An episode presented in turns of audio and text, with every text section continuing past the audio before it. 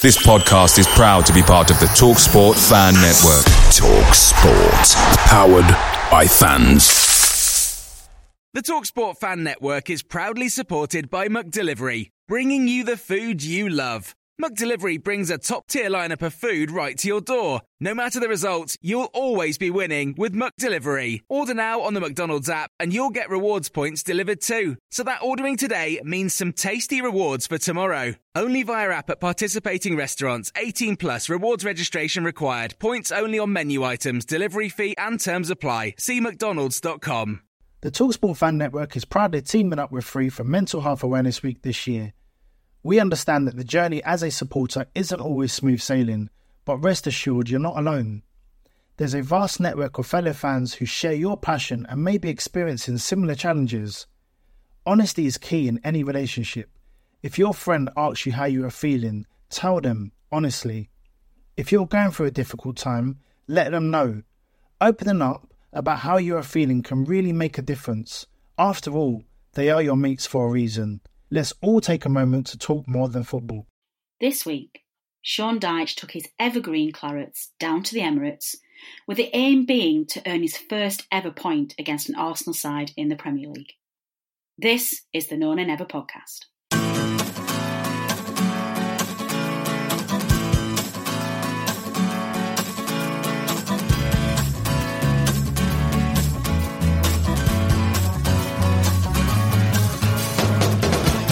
Hello, everyone, and welcome to the No Nay Never podcast. George Poole here. I'm just coming off the Emirates after the Clarets have succumbed to a 2 1 defeat to Arsenal after what was a very promising first half.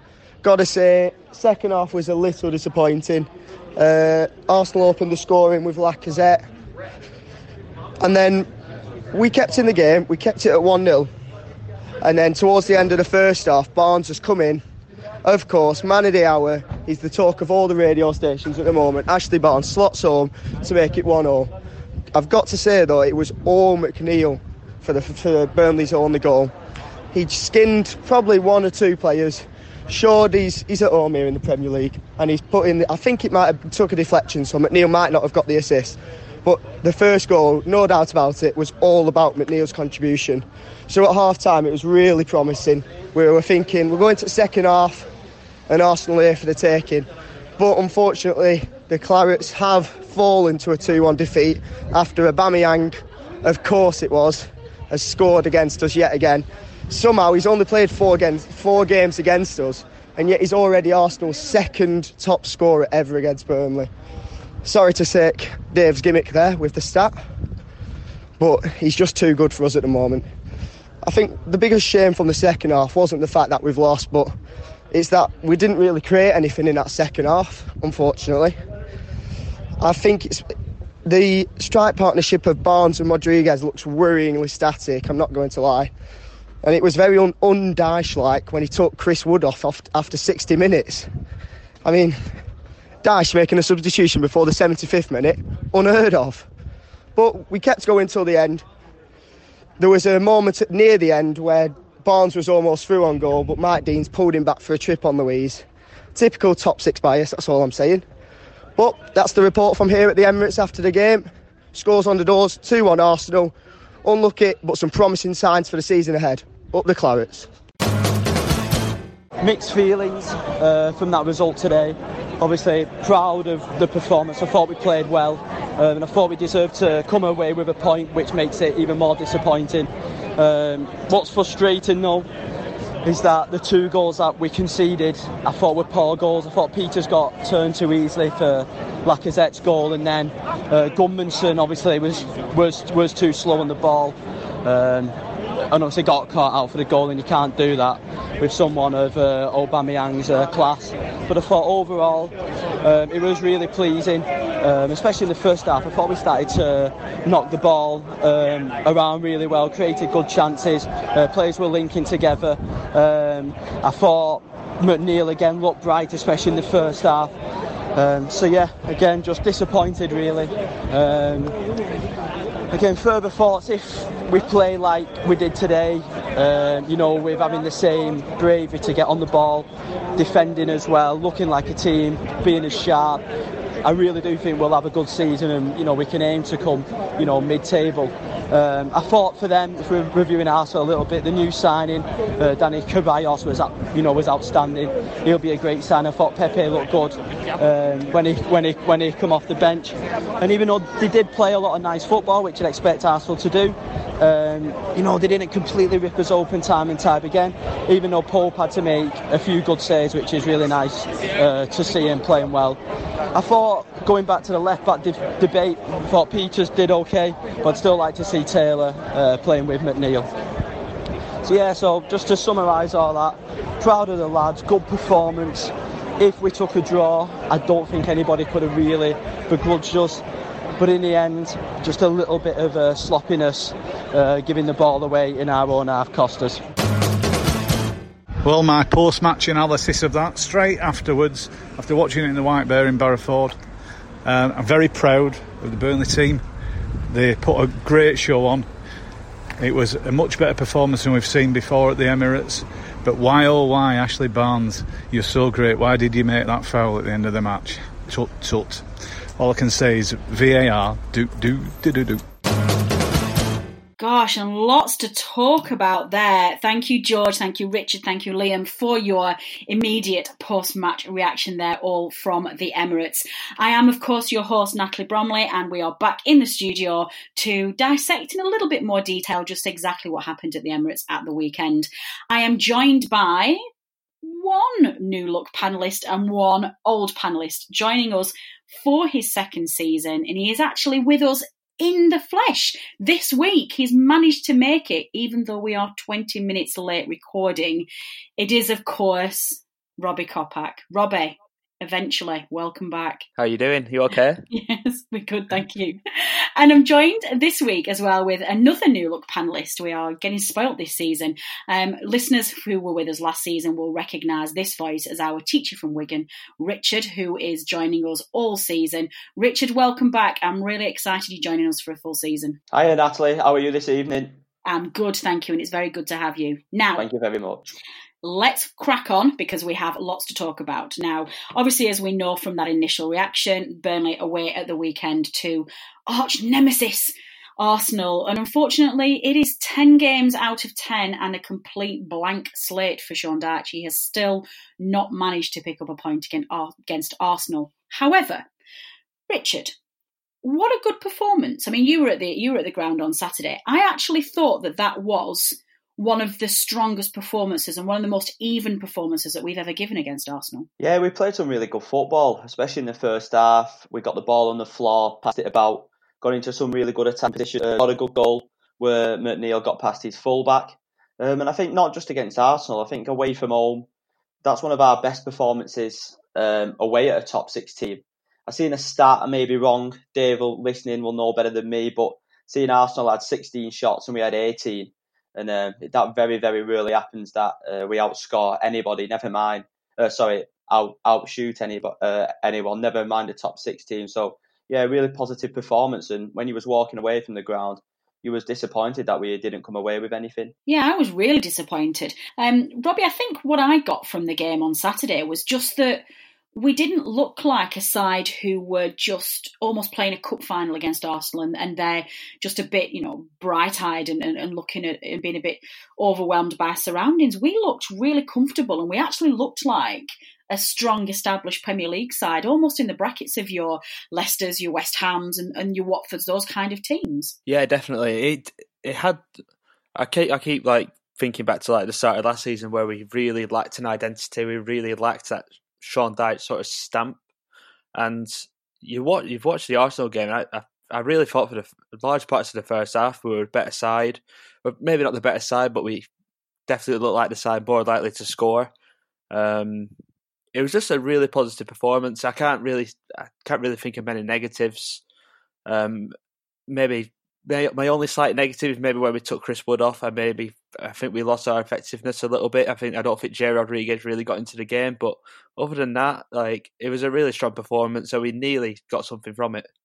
Yeah, well, let's stick with that, Robbie, because that's actually one of the things I wanted to speak to you about this, this afternoon. And I I genuinely felt that he'd maybe made that substitution a little bit early. Now, I think sometimes we've all been a little bit um, laughing at Dyche and saying, "Oh, you know, he makes a change with five minutes to go, and it's usually to, to try and see out a game." But he made his substitution really early. He had Jay warming up at about fifty-seven minutes, and and at the time I was a bit surprised to see the change because I thought we were looking really good. Um, did you see anything, Robbie, that made you question why that change came when it did? Because you're right, I didn't think that Jay was as effective as, as Wood when he came on. Yeah, I can't really put my finger on what it was. Um, I wasn't against the substitution as such. I was more, I was actually more excited to see what kind of impact Jay would have. Um, I thought he'd have more of an impact. I thought he'd run the channels a little bit more than he did. I thought he'd drop into like you know into that, that number ten a little bit more, but he just never really seemed to get into the game, and I, I, I really think that's where the game really got away from us after that. I think we will see much more of Jay. I think it's just too early days yet. And like I say, we we've got a team of players who are so used to playing with Wood and Barnes up front, and they know exactly where everybody's going to be. That it's going to take time for Jay to to put his own stamp on the game and to find his own partnerships with these players. So I'm not unduly concerned about that at all. Um, Richard, were you surprised to hear? I mean, we knew this way before the game was going to start, but were you surprised that, that Drinkwater had been left out again? When when do you think we're going to see him? Uh, no, I wasn't surprised. I think there was a lot of obviously talk in, uh, in the media and the press that he was going to get uh, some minutes under his belt in the under 23s. Um, and I seen obviously on, on Twitter today, there's quite a lot of stuff coming out that he's only going to play on the 14th of September against Brighton. But we all know what Dyche is like. He he wants his players to get fit uh, both physically and through match sharpness. Um, so, and I think the way Cork and Westwood have started, been really impressed with Cork the first two games of the season. He looks like with a good pre-season under his belt, he's come back sharp, he's come back fit, and he's playing well. So I don't think there's a massive, massive rush uh, to get him playing. Um, but at the same time, maybe in a game like that where you know second half you could you could see we're getting a little bit tired in midfield it would have been good to have the option of him coming off the bench. But I'm sure we'll see that over the course of the season. Yeah, I'm sure we will. Um, so, despite um, an absolutely phenomenal first half, I thought from from the Clarets, from one of the strongest performances I've seen, we did go one 0 down. Um, quite a disappointing goal to concede. It, it all started in a sequence of, of, Ben Mee being judged to have handballed, um, handled the ball, sorry, in just outside of the area, and, and, a free kick came from it, which then went out. Um, I think for a corner, if I remember correctly, and it was ultimately then pushed through the uh, legs of Nick Pope and, and, a very tight angle into the corner. Um, Robbie, just talk us through the goal that we conceded because I think there was a couple of things in there that we I wanted to dissect.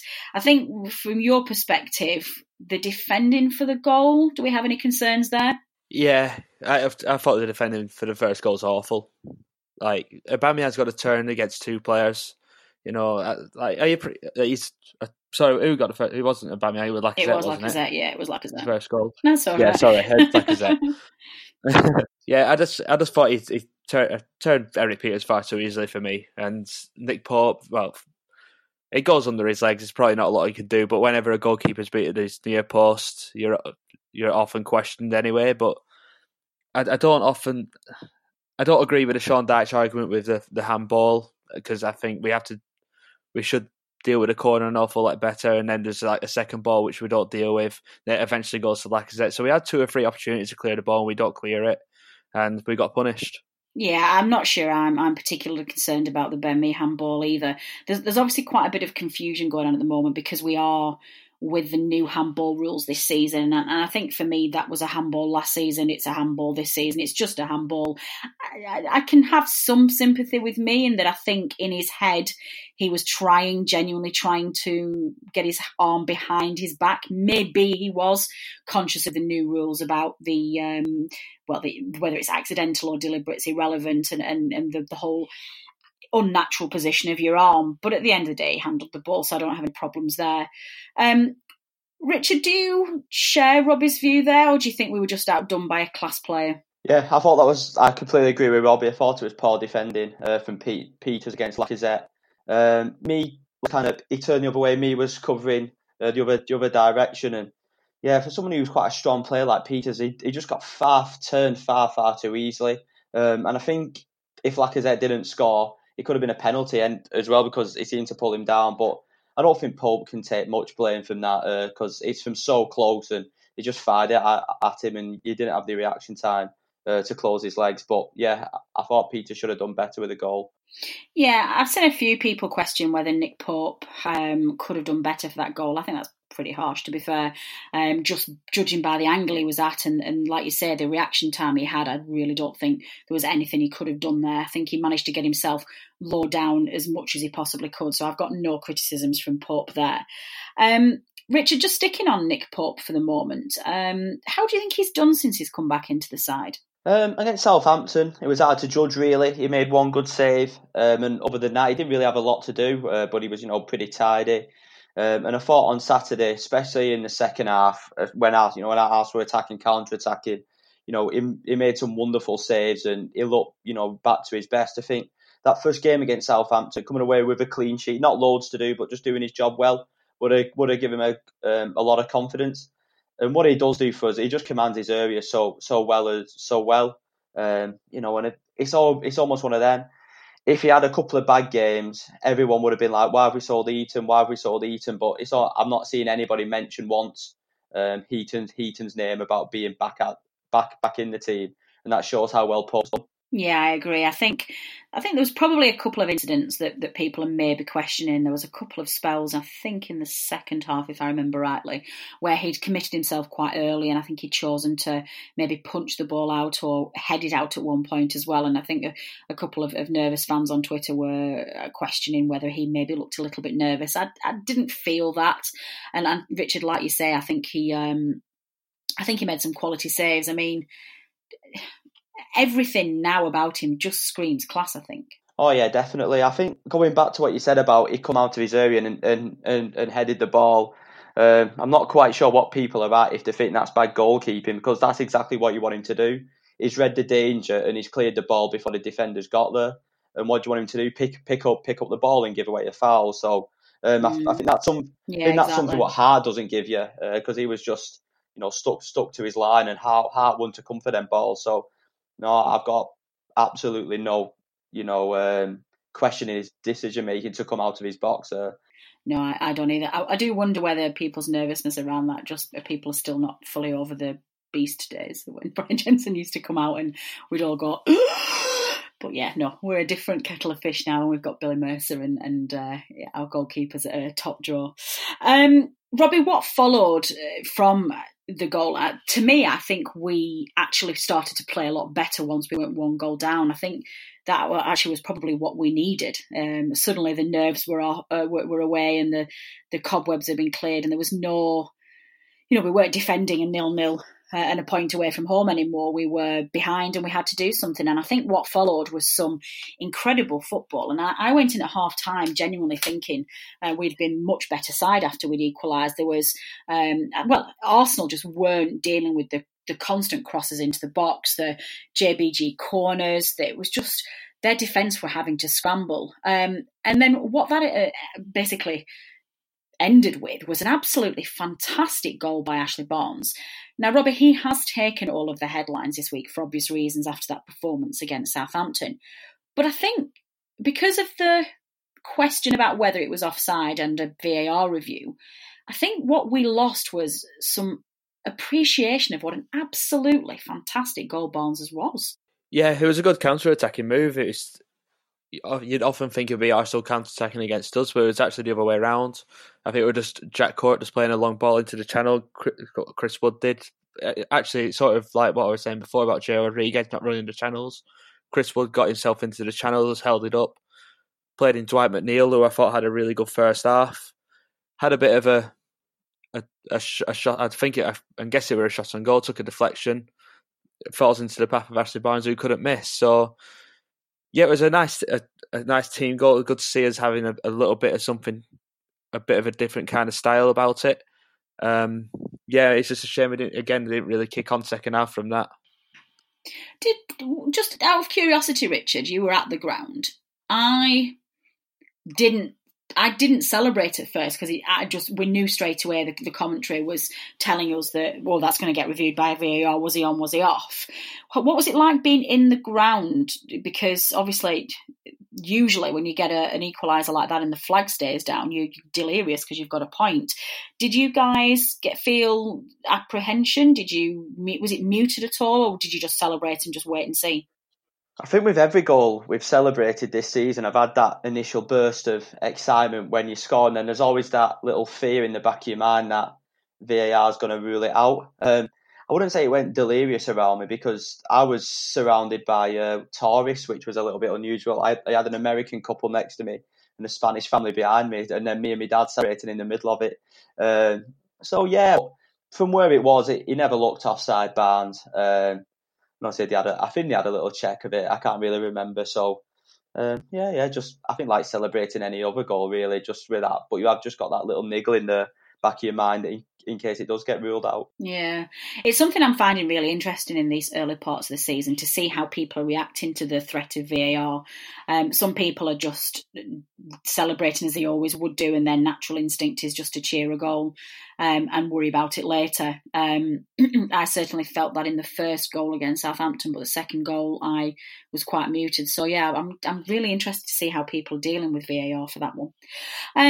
Richard, sticking with you, obviously we moved into the second half uh, with Barnes' goal coming pretty much bang on half time.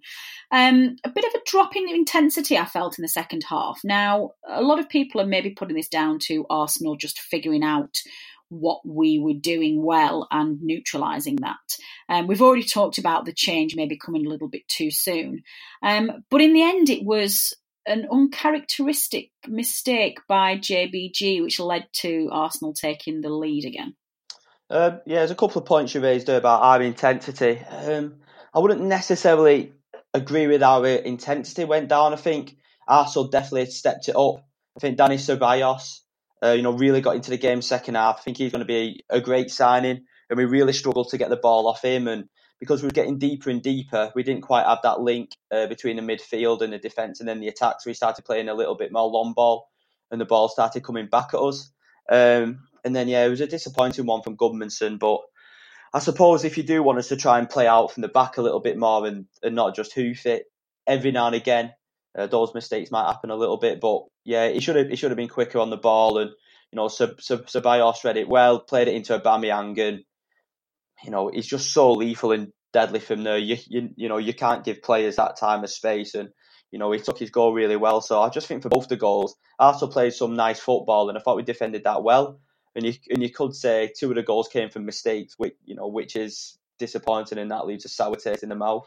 Yeah, that's true. Um, I, I think you made some really good points there, actually, in that you do forget sometimes and you can be a little bit overcritical of your own players and think, oh, you know, why couldn't you keep that same level up in the first half? Why did you have to change? But one of the reasons why these sides are top six sides are just the, the class that they have there and their ability to adapt to a game uh, in in play and, and in a half time and really second by second they can really react and neutralize the things that you're doing well and ultimately they don't need many opportunities to make it count and we we did two errors we think for for both goals and they don't need much more of an invitation to, to convert those to goals. Um, and that's why they're where they are in the league. And, and I think Burnley are getting better at that. I think we are look at us at, at, at, Southampton at the weekend. They made a couple of errors and we capitalised on them. So it's just it's just essentially where you sit in the food chain of, of, the Premier League. And I am really, really pleased with where we are at the moment. I think if we keep up this level of intensity, we won't be anywhere near the bottom three. I think we'll be comfortably within that 10th to 13th spot, I think. Um, Robbie, one thing that I would question, um, I think there were a couple of people maybe guilty of being a bit wasteful at times. We'd managed to get ourselves a couple of surprise opportunities that we didn't quite capitalise on, um, and none more so than in the dying seconds of the game where Barnes did that silly foul when I think Lennon was clear, um, and we probably had dying seconds of the game and an opportunity to try and get an equaliser. Um, I think that was a little disappointing for me. What did you take of that? Yeah, I was I was fuming with him. Like it's just there's absolutely no point running that kind of risk because even if you even if referee doesn't spot it, it's going to get pulled back by VAR if anything comes of it anyway. Like you know VAR is coming, you know you can't touch uh, put your arms on another opponent. It was just stupid and that's coming out saying that the Arsenal players fell to the ground easily. He, he met, I think he used the reference to that, and it's just like it's just daft, and it just yeah, it just killed the game for us. I, I think it was in the like you said, the last minute, and it just killed all hope for us. And I, I sort of when the full time whistle blew, it actually I was actually annoyed, and I should have been a bit more, maybe a bit more proud. Oh, that's interesting. That I left a bit of a sour taste in your mouth. Um, Robbie, sticking with you, it's interesting that you say there about Dyche's comments about Arsenal players diving. Um, it was something he made quite a big deal of after the game, and he was clearly riled and wanted to talk about this. Um, and this has been on, uh, this is something, Robbie, that you sent to me before we started recording this evening, that um, it was a point that was picked up by Talksport um, this evening, and some, some real criticism in the press about Dyche's slightly strange rant, um, purely because I think we know Arsenal players can dive. We know the history with Arsenal that they can cheat um, and they will do what they can to score. But I genuinely didn't see any of that on at the weekend. Oh, I saw. I think Arsenal players did it, but I just think we do it just as much. Like I actually think we're the kings at it. To be honest, I think we're the best at it. That sort of falling to the ground easily. You see Ashley Barnes do it every single week, and it's just a bit like I, I've I wanted to actually come out and talk about the performance and then you know and actually and he it's like he tried to deflect the performance onto like Arsenal's gamesmanship, if you like. It was a bit of a a, a strange tactic from him, to be honest. Yeah, that's interesting. I'm I'm not sure I would have ever categorised us as being kings of going down too easily. I would have thought we are quite the opposite. Um, Richard, did you see anything at the game that you wonder where Dyche has got this from? No, not really. I didn't think Arsenal were too bad. I thought Torreira come on as a second half substitute, and he, he, he was the one player I thought he's going down way too easy, and, and he started having a bit of a moan. Um, but yeah, overall, I didn't think they were too bad, and um, and and I've definitely seen us play against worse teams. I think it was just you know mainly just a pure frustration that we that we played well and we didn't quite um, you know get get the result that we deserved on on Dyche's end, and we know he gets frustrated by it. Um, I agree in what Robbie says about Barnes. I think he's very very clever, if we can put it that way, at winning fouls. But I don't think we're the kings at going down. I don't think we dive and throw ourselves on the floor and in terms of looking to win penalties and anything like that. But yeah, it was a bit of a strange one. It deflected away from the performance. I just, you know, saying how proud he was and of the way the players played, but I don't know the question he got asked uh, and what, what the context was. So, or or did he just random rant about it? Yeah, he had a bit of just have a bit of a random rant about it. I think he was. I think he was hoping for the question. I think he was it, I did see the interview in full that he did, and it did feel a little bit like he was dying to say it. And he was just trying to find the opportunity. Look, I, am not, I'm not criticising Dyche here. I'll be very clear. Um, usually gets his post-match interviews spot on. I just, it just seemed to be really strange that that was the game that he chose to go on a Arsenal cheat and dive rant when actually that was probably one of the cleanest games that we've ever seen. And and I do share both of your comments there in that we should be celebrating what an absolutely fantastic performance that was. Look, we've picked holes in it a little bit tonight because that's the whole point of the podcast. We we look at everything and we look at talking points, both positive and negative. Um, but that's the whole point of an analytical review of a game, you look at things that maybe you can do better. But the overriding view for me from this game was it was a fantastic performance, one of the best that we've had away in the Premier League, and and we should be celebrating that. I, I do agree with both of you. So um, I do wonder whether it's a little bit early in the season for Dyche to start his crusade, and maybe he wants to, to pick his battles wisely. Um, I will end then the review of the game with both of your man of the match. Richard, we'll start with you. Oh, it's a, it's a real difficult one to give man of the match because I don't think anybody had a bad game, and I didn't think anybody was particularly outstanding. Uh, I probably I'm going to give it to because he got a little bit of stick last season, and it's difficult playing against Arsenal. I'm going to give it to Jack Cork. Oh, that's a good shout, Robbie. Whose was yours? Uh, I'm going to go Tarkowski. I thought I thought he were outstanding. I thought James Tarkowski was outstanding. I thought he got in the way of everything. I thought he handled the Aubameyang really well. Uh, so yeah, I'm going to give him a bit of credit. So yeah, I thought he was outstanding. Ah, excellent. And my man of the match was also James Tarkowski. I thought he was equally as, as spectacular as Robbie makes out. So there you go. That is our review of Arsenal away at the weekend. Um, tweet us your thoughts, send us an email, let us know what you thought, whether you agree with any of our points, or if there's anything that you think we missed.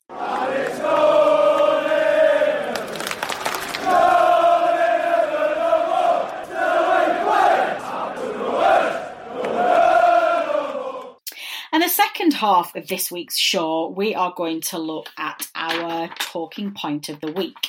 Now, this week has been all about the shirts. And we have two very contrasting points to talk about with the that piece of attire that we all love to see when it's released. We love to see our players in it, and the thing that very much carries the badge. This week, the Clarets launched their Evergreen campaign, which is Burnley's third kit, and it is being launched in an eco friendly way in the sense that every single shirt sale that is made, that is, um, sorry, every single sale of a shirt of the third kit is going to result in Burnley planting a tree in a woodland area in Burnley. They recognise that they can't save the planet single handedly, but every little bit counts. Now, it does help, Richard, doesn't it, that that kit is also spectacularly beautiful. But what a great initiative. Yeah, I think it's a good idea from uh, from Burnley. Obviously, we all know now the environment, there's issues going on there, which people know a lot more about than myself. And and and to add it off, you know, it is a really nice kit, especially seeing it live on uh, on Saturday. You know, it looks really good, and I'm not, um, I don't mind the away shirt. Um, it's it's okay, but I wouldn't get it myself and I'm not massive fan of the home shirt. Just think it's a bit dull, and so yeah, it's a nice, um, you know, it's a it's a it's a nice third shirt, and I think at the end of the season when they go on sale for tenner a pop, I think that's the that's the one I'll be buying. I think I'll be buying it before it goes there. Gosh, Richard, wait to the end of the season. I like it. Frugal. I like I like that attempt. Um, Robbie, certainly in terms of um, football businesses, environmental campaigns is not something that we usually see from from Premier League sides. But I think teams are starting to recognise the voice that they have and the global scale with which their messages reach. And I think to move into things like uh, local communities and charities, and now environmental campaigns, it, it, do you think this is something we're going to see more of? Yeah, I hope so. Um, we've done a lot of really good things in the community. Like you saw the rise of the the Burnley FC in the community and the stuff that we've done towards. Uh, was it the FA Cup game against Lincoln where we got like uh, uh like OAPs to come out with the players and stuff. You know, we've done some really really good campaigns in that sort of getting like the people involved. But in terms of getting like like the environmentally friendly stuff is like a, a big step for us, and I, I really hope that we actually continue this because I think it's a really nice thing to do. I think it's something a little bit different because, like you said, we've never really seen it before from anyone else. Yeah, I certainly would like to see um, more positive messages being. I just think it's just a really unique way of highlighting something and, and, and just the, the bits that we can all do to, to help the greater good. So I definitely applaud the club for this initiative and I, am going to purchase it. I think it's an absolutely beautiful kit as well. Um, however, um, the issue of shirts has not been positive all across the country this week. Um, for those of you who've not been following this story, Huddersfield Town have got themselves into a spot of bother all about their shirt launch this season, but not a third kit and not an environmental message, but actually their home kit. Just before pre-season finished, um, they, with all guns blazing, they announced their new home shirt, and it was in association with um, Paddy Power, who were going to be their main sponsors for the year. And the shirt that was announced was um, uh, the Huddersfield Town's usual blue and white stripes, but with a huge sash right across the front of the search with sorry the front of the shirt with huge Paddy Power logos written all the way down it. Um, it was announced in a big fanfare, as you would fully expect from from uh, Paddy Power. They like their big jokey attention-seeking statements, don't they? That's very much on brand for them. Um, and Huddersfield Town wore it for their last, I believe, pre-season game of the season. Um, the FA immediately set out a press release and said that they were seeking an explanation from Huddersfield Town because the shirt clearly was in violation of their clear advertising and sponsorship rules. We should have all realised that something was a bit of a miss here. It all seemed a little bit suspicious, and indeed it was. Not long after that pre season friendly had been played, Huddersfield Town and Paddy Power announced that the whole thing had been a big spoof, and actually it ended up being a very well executed spoof. Paddy Power are instead launching a campaign that says that essentially it's the Save Our Shirt campaign.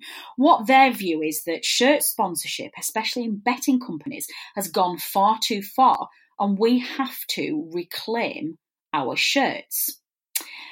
Now, there's all sorts going on here, but Robbie, I'm going to come to you first because obviously you do have a background in um, in betting companies from a job perspective, and from an industry look, this is something that's gathering a lot of momentum. What is your take on the just the sheer volume of betting companies in football shirts and the level of sponsorship? Yeah, I, like I say, I, I I get people's I know I I get why people don't like it because uh, I, I always like refer to like alcohol because I can't think of any alcohol sponsorships on shirts. I think that stopped a, a few years ago. Um, I remember growing up, there was always a, a, couple of cigarettes and stuff like that, cigarette companies. Um, and I think gambling will probably that'll happen to gambling eventually, but I, I, I don't like again. I don't want to sound biased with my gambling background, but I just think that it does have a bit of an unpopular opinion in, in terms of its relationship with football. I think its, its reputation is really unfair. Um, like, like gambling is a serious issue, but I, I believe it's more of a mental health issue rather than the gambling industry. That's it's more. Uh, I don't think the gambling gambling industry is responsible for. Um, like I always think about the World Cup and like Budweiser sponsoring that, and the Olympics, it's always seems to be something like McDonald's. It's same with like kid campaigns. It's always McDonald's behind that, and I always think it's the same thing. Uh, but there's never really that much of an outcry, and that's really that's really my argument against it. Um, but in terms of like the Paddy Power, the Paddy Power Huddersfield sort of sponsorship, Paddy Power's like engagement and content, it's very community based. Like I think their target audience is like they go to them because they love their content. It's like a very much like a community, and I think Huddersfield Town and uh, are like a community club, a bit like ourselves. And after the spoof like all got announced and all the fake shirts and stuff, they auctioned them out for charity. So it, that went so it was like a community thing. So it fit both, like both brands and both clubs like really well. I agree with that, and I actually think it was an incredibly well executed campaign. And like you've just highlighted there, Robert, they, they are actually um, they've they've made a limited edition of these pre-season friendly shirts, the, the fake shirts, and they're, they're selling them off to, to, go to charities, which is a, which is a fantastic initiative. Um, but Richard, there are a lot of people who are really criticizing criticizing Huddersfield for this, not just well, they're criticising Huddersfield because of their partnership with Paddy Power. And, and, some of the articles that I've read are, basically saying that the Huddersfield Town is a, is a community club that's based on trust and integrity and pride and some really solid values. And for them to enter into such a, a campaign with Paddy Power and such a PR stunt and to take the financial benefit from that doesn't seem to sit well with the club's values. And a lot of Burnley fans are very anti gambling sponsorships on Burnley shirts.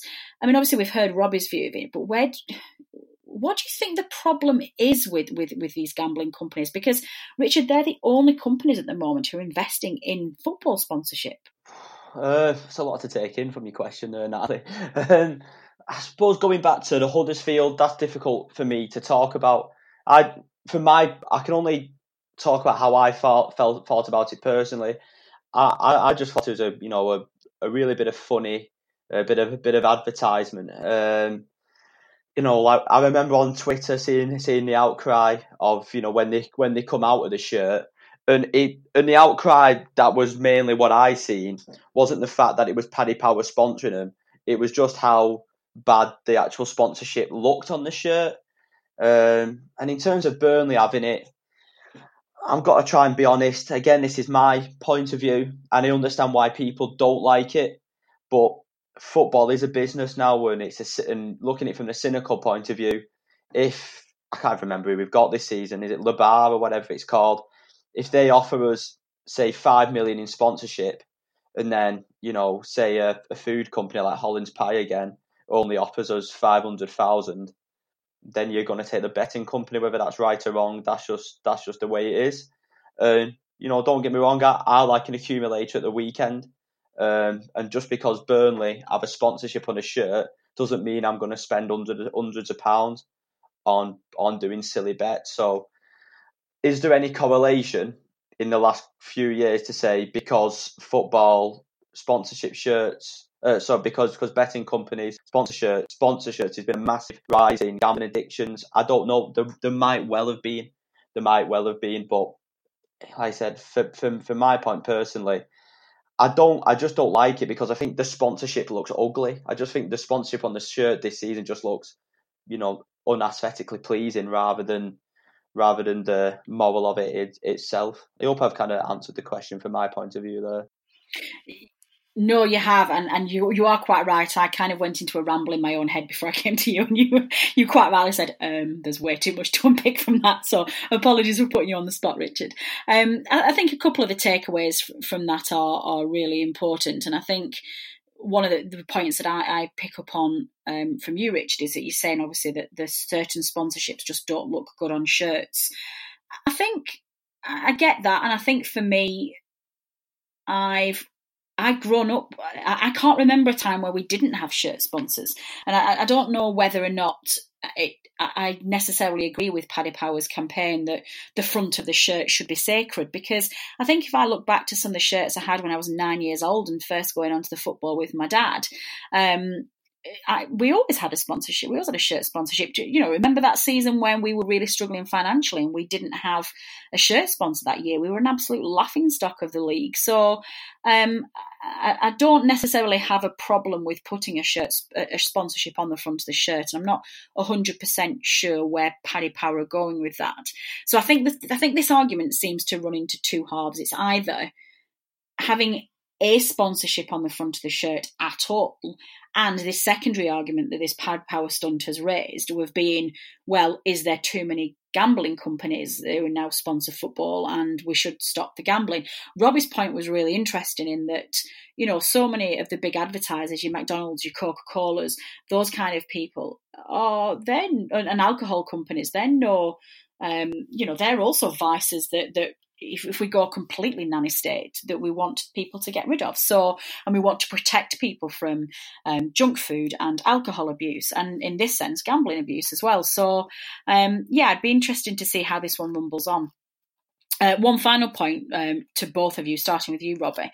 Um, the FA have actually charged Huddersfield, which is the latest, um, which is what prompted me to bring this this week as well. Um, they haven't charged them with the stunt itself, but they've charged them with violation of shirt sponsorship rules because they wore the shirt in pre-season. do we? What do we think about that, Robert? Yeah, I, I, just think that that goes towards what I've what I said before, where they where they auctioned the shirts off at the end for charity. So I think they just took that risk. I think they knew they were going to get charged, but they knew that something good would come out at the end of it. So, like, like I said, the, the, the whole charity thing, oh, getting auctioned off is a, a really nice thing for it out for it to end, basically. What about you, Richard? Do you think the uh, the FA just being the absolute Grinch that stole Christmas by charging them, or do you think they had no choice? Well, I think it sums up the FA sometimes, doesn't it? Have they got nothing better, better to do than worry about charging Huddersfield and that? So, yeah, I just thought when I say I thought that is just typical. FA you did always find some little rule and regulation that would, you know, that would that would get them in trouble. Um, but yeah, just to echo Robbie's, um, you know, thoughts. Uh, I think it's a great way to end it that they've auctioned it off to off to charity. So yeah, I get people will say it's a bad thing, but overall, I just thought it was a little bit of light-hearted fun. There's been a lot of good that's come off it, and if you're getting all upset about that kind of thing, then you're, uh, you know, you need to get out a little bit more. Excellent. What a good way to summarise that. Um, the issue of shirt sponsorship, especially when it comes to betting companies, is one that's going to rumble on quite a little bit. So I do intend to revisit this at some point in the season. Um, I know some of our listeners are campaigning quite actively um, to be anti betting companies on shirt sponsorships, and I would love to hear from you at certain points in the season um, just to see where this one goes because it's a really contentious topic and it's one that does get people very passionate. So I think uh, we're going to leave it there in terms of the discussion point of the week. But if you are um, either affected by the shirt sponsorship and gambling um, companies being on shirts or you are particularly passionate and an activist against them, then you know how to get in touch with us. Tweet us at no never or send us an email at podcast at no never.net and we will look to revisit this later on in the season.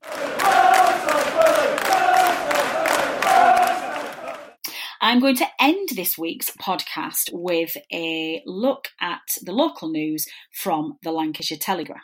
And this is the Burnley edition, and we have two news features this week. The first one the Foresters Arms in Burnley has been sold. Now, this is a pub which was featured in a football hooligan documentary, which has now been sold um, for £140,000. Um, the pub actually became notorious in 2006 when previous owners allowed it to be featured on Danny Dyer's Real Football Factories documentary, which aired on the former TV channel Bravo. Um, the, the, owners have now put it up for sale. It went on Rightmove, and the estate agent Savills has now confirmed it's been sold. So, an end of an era there for the Forester Arms. And finally, Shoaib Khan is sick to death of seeing food and smug travel pictures, he writes in this week's Lancashire Telegraph. He's saying that it would be very good to go to a meal without somebody wanting to take a picture of the food. He realises that we live in an age of self glorification, but things have got completely out of hand. Eating is no longer something we do alone or with friends and families. We want to tell others what we are having. So if you're going out for dinner, listeners, don't don't post your picture, don't take a picture, enjoy it, enjoy the company, and don't upset our friend Khan. That is all we have time for this week, and we will be um, looking ahead uh, in our special preview show at the weekend to um, Wolves away uh, on Saturday. So I will be joined by Dave Roberts and our Wolves friends to have a look at that game and to analyse the head to head stats. But for the time being, uh, my thanks go as ever to Richard and to Robbie for joining me this week and analysing the result from Arsenal and debating the whole issue of shirt sponsorship. I also thanks also go to Matt for producing this week's podcast. Thank you, Matt. But finally, my thanks go to you, the listener, for downloading and listening to this episode. Your support is very much appreciated, and we would not be here without you. I've been Natalie Bromley. This has been the No Never podcast. Until next time.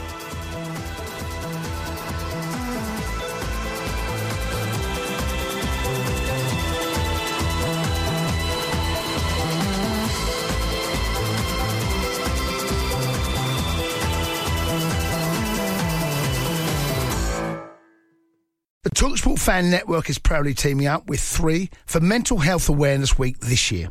Beyond the pitch, beyond the results, we're here to connect fans, getting them to embrace the highs and lows of supporting your club because we're not just fans, we're a team. With two in three football fans having struggled with their mental health, we understand that life off the pitch can present its own challenges. That's why we're committed to ensuring you have the tools to stay connected with your friends and fellow supporters. Take a moment to connect with your mates. A simple text or an open conversation can make a world of difference. And if they don't respond right away, don't hesitate to follow up.